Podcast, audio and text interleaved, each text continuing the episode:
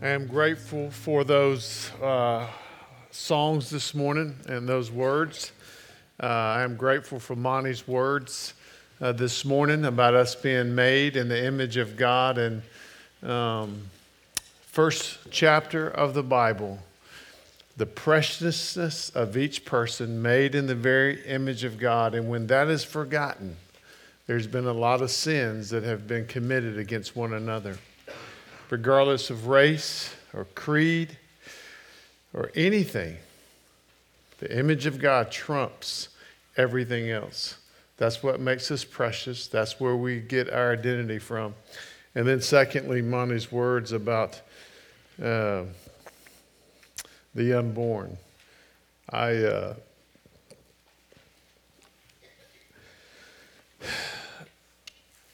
I get, I get in a good way crazy. You ever been a good way crazy? I am the father of adopted daughter, and this whole week of this stuff has crushed me thinking about just life without her. So we need to be a people about life and then let God in his goodness work out the details of providing and we working hard to provide for those women and those children. So praise God, we don't have to figure that out. He wrote it in his book, and we just have to do what he says. Amen.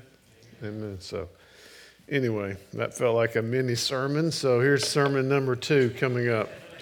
If you are new with us this morning, uh, we are in the book of Isaiah, and uh, so welcome. Uh, certainly a different book, maybe that you've uh, has, have not maybe been in. Um, but I also want to say, if you're new this morning, um, I want to say to our folks who are not new, look around and grab somebody. If they look new, grab them and say, "Are you new?" And then welcome them to a church that teaches to the book of Isaiah. So, turn with me, if you would, to chapter nine in Isaiah. Uh, I want to say last week, I don't know if it was in the first service or second service, but I used the word instead of saying om- omnipotence, God is omnipotent, I said he is omnipotent. Okay, I said that. So, look, I've never claimed to be your intellectual pastor, right? I am smarter than I sound but not by much. I was uh, made aware of that. I know the difference. So this morning I thought if I can't pronounce words, I'll just make up words of my own. And I'm doing it this morning with the title of this message called Loving Anger Kindness. That's the word I've made up. And I think that gives us a great description of what Isaiah is speaking about here in chapter 9, 8 through 10, 4.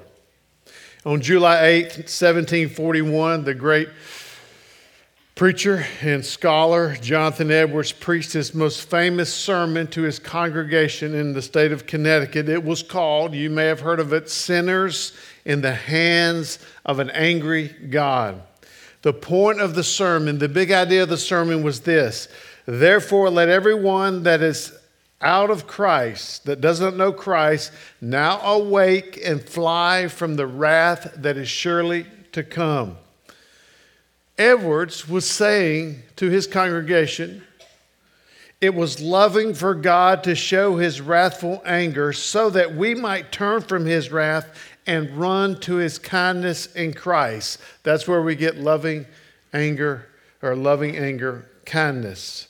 And when, those of us who know Christ, when we are protected under this impassable blood of Christ, this umbrella of the Lord Jesus, it is only because God has poured out his wrath on his Son and we deserved that wrath. This is why the gospel, many say, both sobers us and makes our heart glad at the same time. In fact, this is a, I know we're broaching a subject of God's wrath this morning that's not typically discussed. But God is not only the most loving person in the Bible, He is also the angriest person in the Bible. And His anger is what makes him care for us. It means he cares for us. He gets involved despite the difference between his holiness and our sinfulness. His anger plus his holiness calls him to action, to get involved. It is the same as principle of a mama bear. You see a mom, a car has fallen on her child, and she rips that car in her anger. Someone breaks in my house at night, and I see that leg uh, slipping through the window at three in the morning. Guess what? My anger to protect my family causes me to act. I don't sit back and go, Y'all, come on in, we'll have some coffee. No, you know what happens. Isaiah uses these strong words to show a complete picture of God that hopefully will eradicate our flippant opinions of Him. We must, when we know God, we must know all of Him. Isaiah in this passage this morning uses these kind of words. He uses anger, which means nose to nose. Think about that. He uses the word wrath, which means outburst. He uses the word fury, which means indignation. These are human words, but in God's anger, wrath, and fury, they remove all the negative human distortion of these words. God is not like us, and neither his wrath and anger and fury like ours. Ours are distorted most of the time and are not good, and God's are not. Isaiah uses these words to describe the perfect passion that burns in the heart of God to defeat evil and bring you and I under his undeserving grace. That's what is behind his wrath. So, this morning, as we jump on this text, real quickly, Isaiah chapter 1 through 5 basically tells us to our faces, you and I, and every man and woman made in the image of God has been broken. We are hot messes spiritually. We are in great need. Isaiah 1 through 5. Isaiah chapter 6 tells us God's grace overrules the failures of Isaiah personally. When Isaiah went before the throne of God and he saw the difference between himself and God, he said, Man, I need grace. God's grace overruled Isaiah's own failures. From Isaiah 7 to 9 7, God's grace overrules the failures of the people of Judah. And this morning we're going to see that God's grace overrules the failures of the people of Israel. Before we get through this, really, uh, has got another sermon or two after this. Uh, it's going to be not pretty. So, on your notes, it says God's wrathful verdict. Let me read for us, if I could, one verse, verse 12, 9 12, that is repeated four times, and then I'll unpack it. Verse 12, chapter 9 of Isaiah, it says, the last phrase of that says, For all this his anger has not turned away, and his hand, and his hand is stretched out still. For all this, his anger has not turned away, and his hand is stretched out still. In four verses in Isaiah 912, 917, 921, and 10:4, the same phrase, the same phrase ends each stanza. What we have here in Isaiah 9 8 through 10 4 is a poem, if you would, with four stanzas. And the refrain of each poem, that last line, is the very same. For this, his anger has not turned away, and his hand is stretched out. It's sort of like a hymn, but instead of a hymn that honors God, it is a hymn that haunts the soul. And four times Isaiah repeats this frame. Now, as we know something about studying the scriptures, anytime we see something repeated, repeated terms, what does it make us do? Keep moving fast or slow down? Slow down. That's the point here. Isaiah repeats it four times and it makes us go, uh oh, he's making a point to us. He is making a point, and this verdict that God is going to bring judgment against the northern kingdom came, his anger came when the Assyrians came in 722 BC and destroyed Israel. Now remember, just a picture, we have the northern kingdom, which is called Israel. We have the southern kingdom that is called Judah. And that's where the Assyrians struck first in the northern kingdom and destroyed it ultimately in 722 BC. So, what are these four statements, these four refrains in this poem, if you would, these four same statements in these four verses? What do they say? They underscore the certainty of God's wrath against the wickedness and sinfulness of his people. It says, God has made a decision, a verdict has been made. God's judgment his wrath is going to come down on the people of Israel, the northern kingdom, through the Assyrians. The decision has been made. There's no going back now. As a reminder to us, God's wrath has a two, twofold purpose for his people. It is to condemn those, or not for his people, but for all people, to condemn those who ultimately reject him and it purifies those who know and love him. C.S. Lewis put it this way He says, It is not a question of God sending us to hell. We do that ourselves, we send ourselves.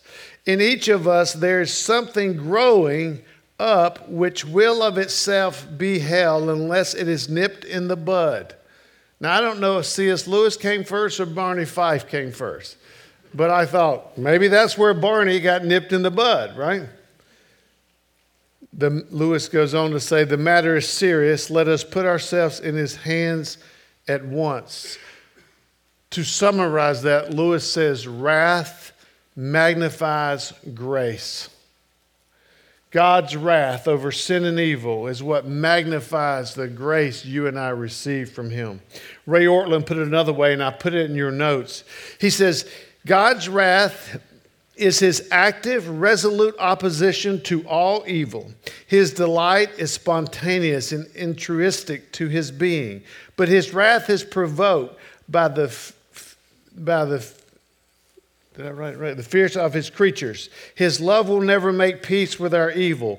What we must understand is that God's wrath is perfect, no less perfect than the riches of his kindness and forbearance and patience. His wrath is not moody or vindictive, it is the solemn determination of a doctor cutting away the cancer that's killing his patient.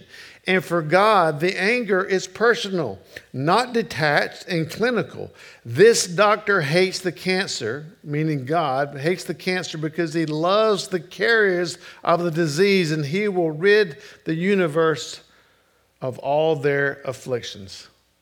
And so we come to this morning, since Israel has not turned to God for safety, but instead, as we remember back to an alliance with Syria and most of the nation of Israel has rejected the words of hope and salvation in chapter 9, 1 through 7. Remember the classic Christmas passage there that they will be born a virgin? They've rejected that. A, a, a, a great counselor of hope and salvation. So now, what God does, He turns from an offer of hope and mercy and He turns against the people and now Isaiah lists four sins or attitudes in which God's wrath will come. So we say, why God's wrath? Why God's verdict? Number one, it is self sufficiency or no humility. Let me read with you, if I could, verses 8 through 12. 8 through 12 says, The Lord has sent a word against Jacob. Now, Jacob is just another word for, uh, for the northern kingdom or for Israel. The Lord has sent a word against Jacob, and it will fall on Israel. And all the people will know Ephraim, that's another name for, the, for Israel, and the inhabitants of Samaria, who say in pride and in arrogance of heart, the bricks have fallen, but we will build with dressed stones. The sycamores have been cut down, but we will put cedars in their place. But the Lord raises adversaries of Rezin against him and stirs up his enemies. The Syrians on the east and of the Philistines on the west, devour Israel with an open mouth. And so in verse 8, in verse 8, it says, The Lord, the mighty sovereign king, he sends a word to the northern kingdom, a word that is against Israel or the northern kingdom. And how does the Lord send this word?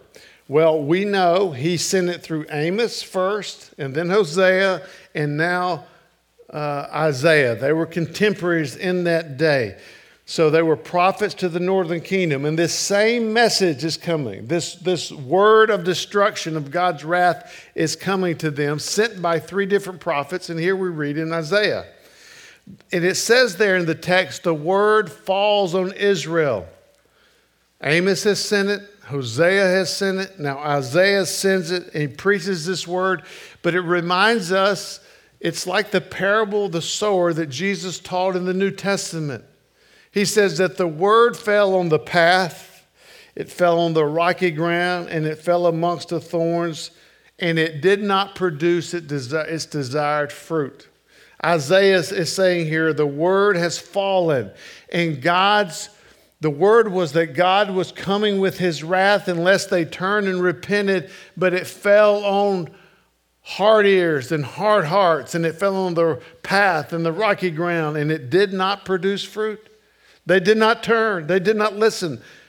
Verse 9 it uses this phrase, and all the people will know. All the people will know. Is the totality of the whole nation, means all the people. They know what God has said and what God has been saying and is saying. They have heard the word and their response. Their response, look at verse 9c. They say, who say in pride and in arrogance of heart, the bricks have fallen, but we will build with dressed stones. The sycamores have been cut down, but we will put cedars in their place. That was their response. Uh, Isaiah here identifies the root of all their sin pride and arrogance of heart. They are saying, Okay, the homes are going to be destroyed, the bricks are going to fall, our lives are going to be in ruin, but so what? We're fine. We're strong people. We'll build it back. We'll build it back even better than before. Their self sufficiency, what they don't realize, that they can get it done, is what got them in trouble in the first place. There is no reflection and no humility.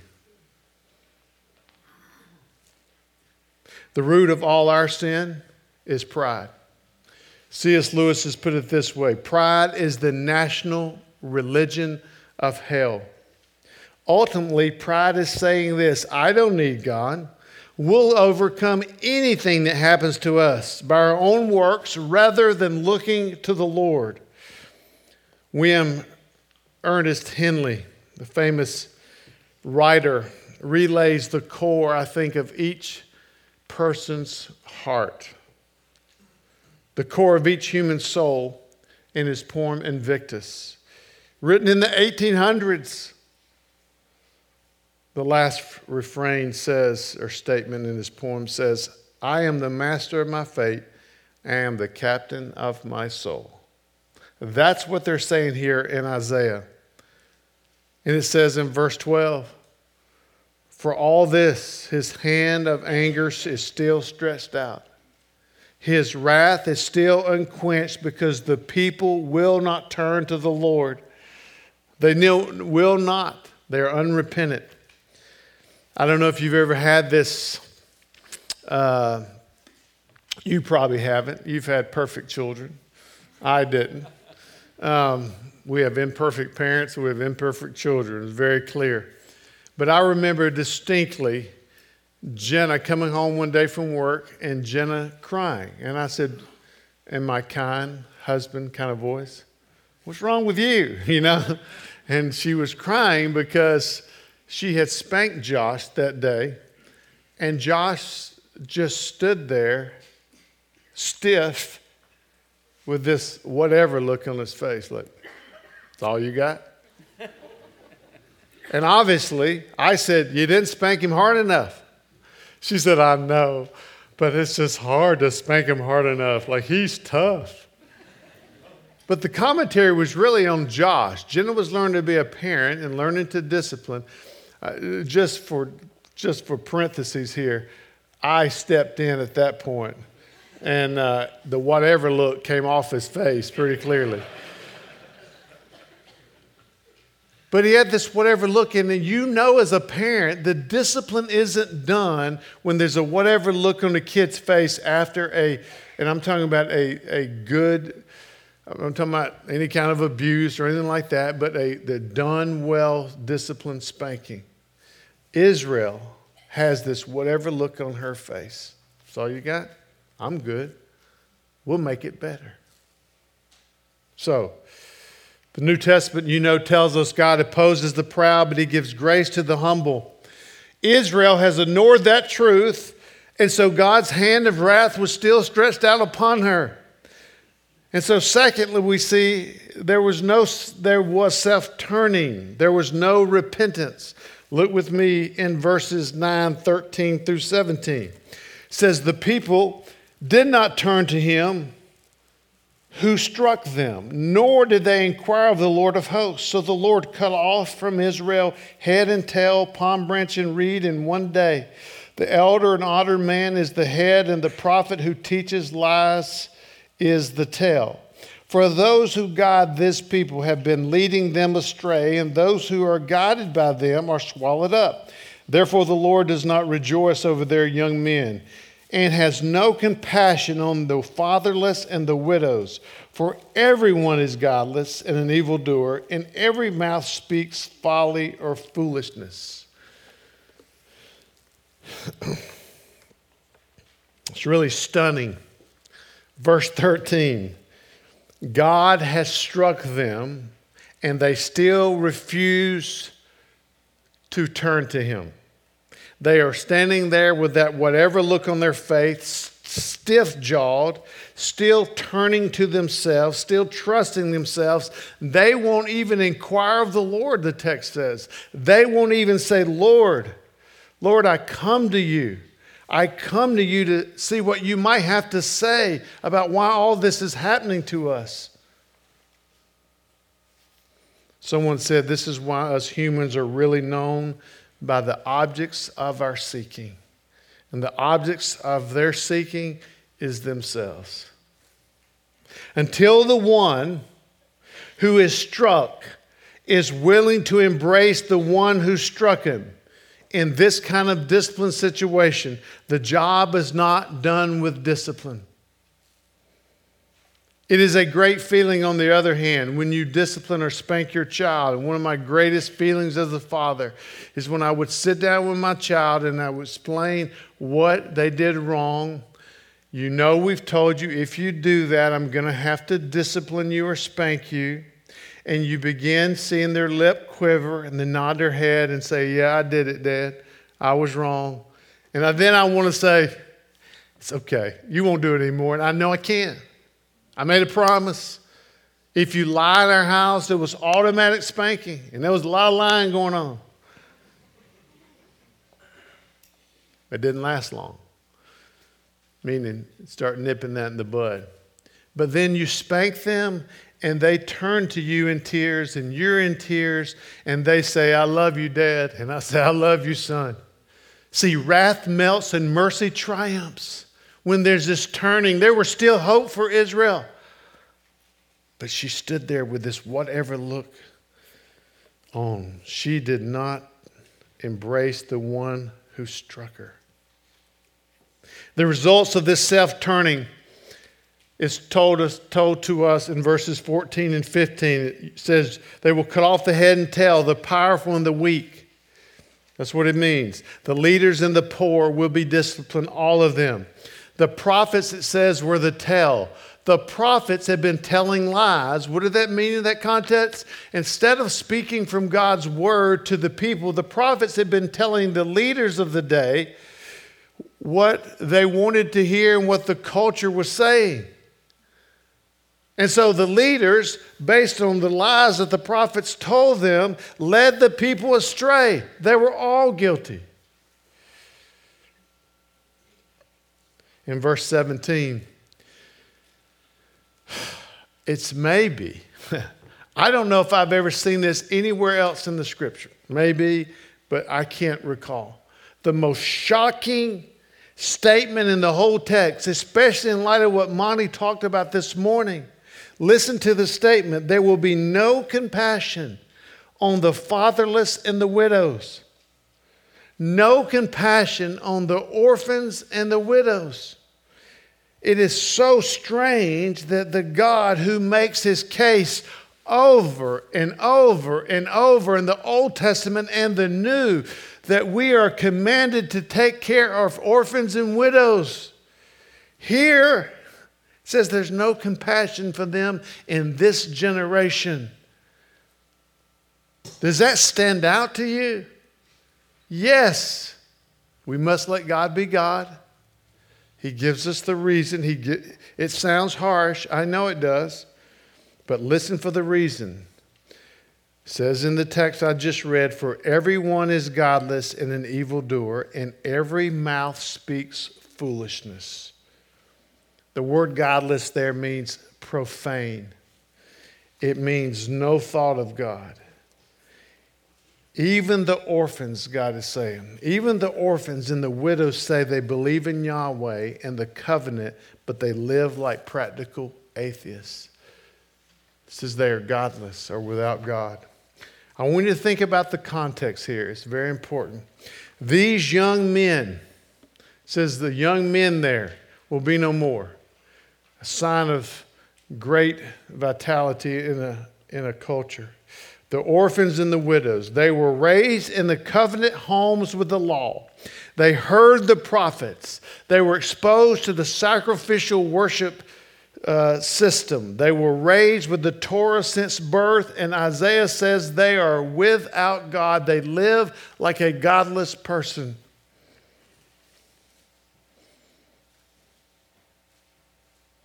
Shocking, but true. In our world today, I was thinking, just from my own experience and conversations and reading and seeing on the news, it seems like every person is born in their own mind an expert in theology, and everyone has an opinion about what God is like. But we need to know as Christians if it doesn't match what God says about Himself in its words, its result is godless profanity. It is profane. It is a perversion that makes evil good and good evil. That's where humans take it. I'm reminded of Psalms 53. It says, God looks down from heaven on the children of man to see if there are any who understand, who seek after God. They have all fallen away. Together they have become corrupt. There's none who does good, not even one. So here in the refrain, once again, says, So his hand of anger is stretched out still. And then the third way that it turns up is self destruction. It gets really sad. Verses 9, 18 through 21. Let me read those to you quickly. Says, For wickedness burns like a fire, it consumes briars and thorns, it kindles the thickets of the forest, and they roll upward in a column of smoke. Through the wrath of the Lord of hosts, the land is scorched, and the people are like fuel for the fire. No one spares another. They slice meat on the right. they slice meat on the right, but are still hungry. And they devour on the left, but are not satisfied. Each devours the flesh of his own arm. Manasseh devours Ephraim, and Ephraim devours Manasseh. Together they are against Judah for all his anger has not turned away. His hand is still stretched out among them. So we know from practical experience that self sufficiency and self turning leads to the next natural progression of what? Self destruction. Always has and always will. A people who are not humble and not repentant naturally are not unified. That's what's happening here. Verse 18 the pain sin brings, it's, the pain sin brings is simply the outworking of sin itself. It says in this passage, the pain of sin is like a wildfire that consumes a life, a family, a church, an organization, and even a country. The people are so consumed with their own sin, they have been consumed by their own sin. To put it another way, once we are consumed with a sin, it is only a matter of time before we are consumed by that sin. Cognitively, mentally, you and I know where this leads. But in our own depravity, we say, I'm above that. It won't happen to me. I'll jump off the edge before the wildfire of sin destroys my life. Man's dilemma since the fall in Genesis 3 has been to think I'm the lone exception. I can play with fire and not get burned. I've had those thoughts, and so have you. Isaiah is saying here it's not true. It's not true. Verses 20 through 21 says the self-destruction is unleashing itself on other humans. This is mind-blowing. This is civil, civil war at its worst because it's against blood. It uses the phrase ephraim devours manasseh. And manasseh devours ephraim. These were two of the ten tribes of the northern kingdom they were both sons of Joseph. The people from these tribes were the closest biologically. They were kinfolk, and they were killing and devouring one another. Self destruction at its worst. I just know this, and so do you. Unity among brothers and sisters in Christ is a big deal to God. It's a big deal to Him. Romans 12, 18 tells us, if possible, so far as it depends on you, be at peace with all men, even if they think and believe somewhat differently with you than you. John 17, Christ's high priestly prayer, Jesus says, I do not ask. This is his prayer. Open the heart of Jesus Christ himself. What does he pray for? He says, I do not ask for these only, but also for those who believe in me through their word, that they may all be one, just as you, Father, in me and I in you, that they also may be in us, so that the world may believe that you have sent me. I think applying the gospel to our relationships, to unity, requires first of all, that we must start with believing the best. We must start with believing the best. We, secondly, we must ask a lot of questions without thinking that we already know the answers we're going to get. And we must, the third thing is, we must walk into that conversation not trusting ourselves as much as we do, knowing that we don't see as clearly as we think we do. And when that takes place, we can get a long way in a discussion and conversation that brings peace. Maybe some disagreement, but some peace at the end. I would put it this way in light of who we are as a church, a people who are connected upward with God via the gospel must be connected withward with each other, despite their differences. So we have self sufficiency, self turning, self destruction, and now Isaiah gets to the motive self gain. There's no generosity. No generosity. Verses 10, 1 through 4 says, Woe to those who decree iniquitous degrees, and the writers who keep writing oppression, to turn aside the needy from justice, and to rob the poor of my people of their right, that widows may be their spoil, and that they may make the fatherless their prey. What will you do on the day of punishment, in the ruin that will come from afar? To whom will you flee for help, and where will you leave your wealth? Nothing remains but to crouch among the prisoners or fall among the slain. For his hand is reached out still, in his anger. Isaiah says here, uses the word woe. It says, Shame on you is what it means to write and execute a wicked and corrupt legal system. Isaiah is speaking here to the legislators and to the leaders and to the administrators of this culture, men who are in power.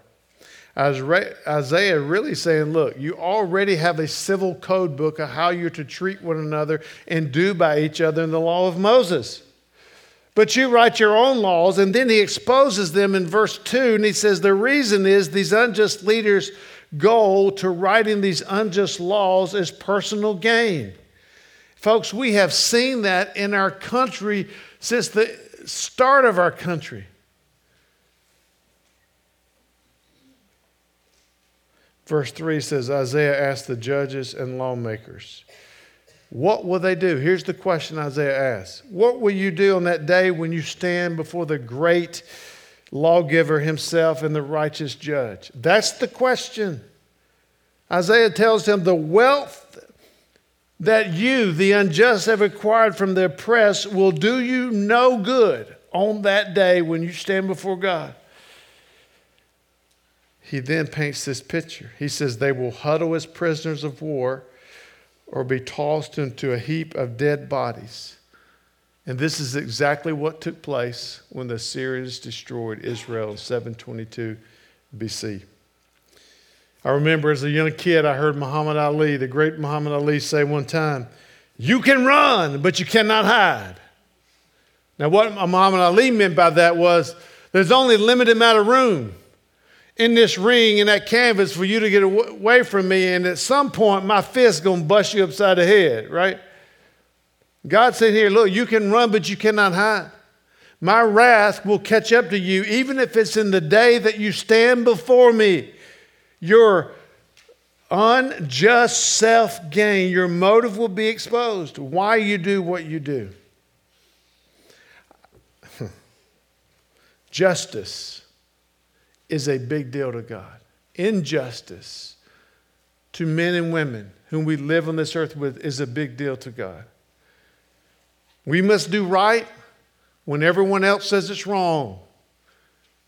That's what God has called us to regardless, regardless whether it's men and women or black and white, red and green, different economic status. No, we do right as God's people.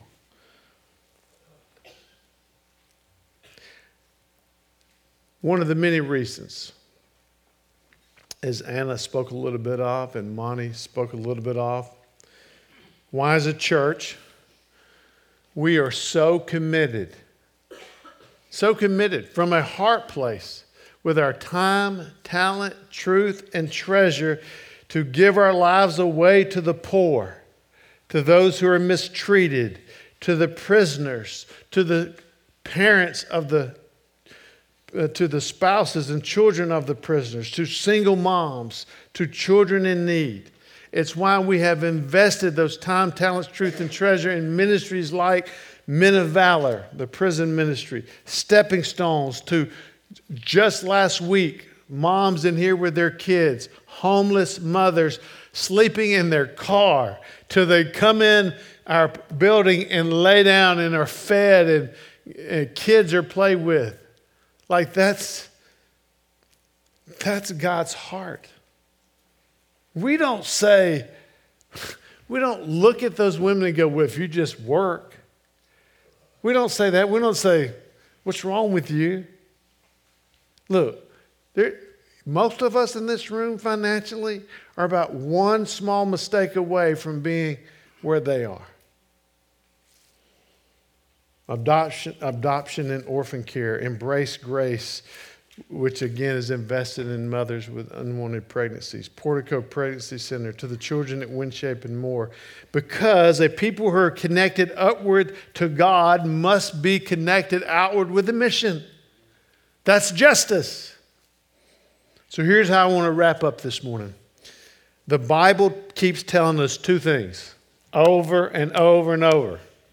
God will never accept human pride defined by the word self. He won't do it. He'll root it out like a cancer doctor cutting out cancer. The word self sufficiency, self turning, self destruction, and self gain, he will not allow it.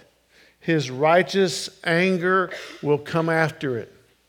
And secondly, the Bible keeps telling us God saved his children from themselves so they could live a life defined by God, not by themselves. A God sufficiency, a God turning, a God restoration, and a God gain. This wrath of God that we see in this passage was applied to the back of the Son of God, the Lord Jesus Himself, took our wrath that we deserved so you and I might live a Godward life not under, under judgment as we deserve, but under grace. So once again, God's grace triumphs our failures. I want you to take a minute this morning. If you're new here, we do this every week to take a minute to ask the question, so what? Meaning, what's the one thing I need to apply, the next right step for me in my own life? And as I thought about that, you have four things. Look, when I, when I was studying this passage, I looked at self sufficiency. And I felt like that's where the Lord was convicting me. Yesterday, as I opened the scripture to continue to finish up my sermon, I just started working without even praying. And I was so convicted after about 30 minutes. And I just bowed my head and said, Lord, I need you. I need you to understand this passage and communicate it clearly. So, you pick one of these and ask what the next right step is for you in terms of where you are at. So take a minute to do just that.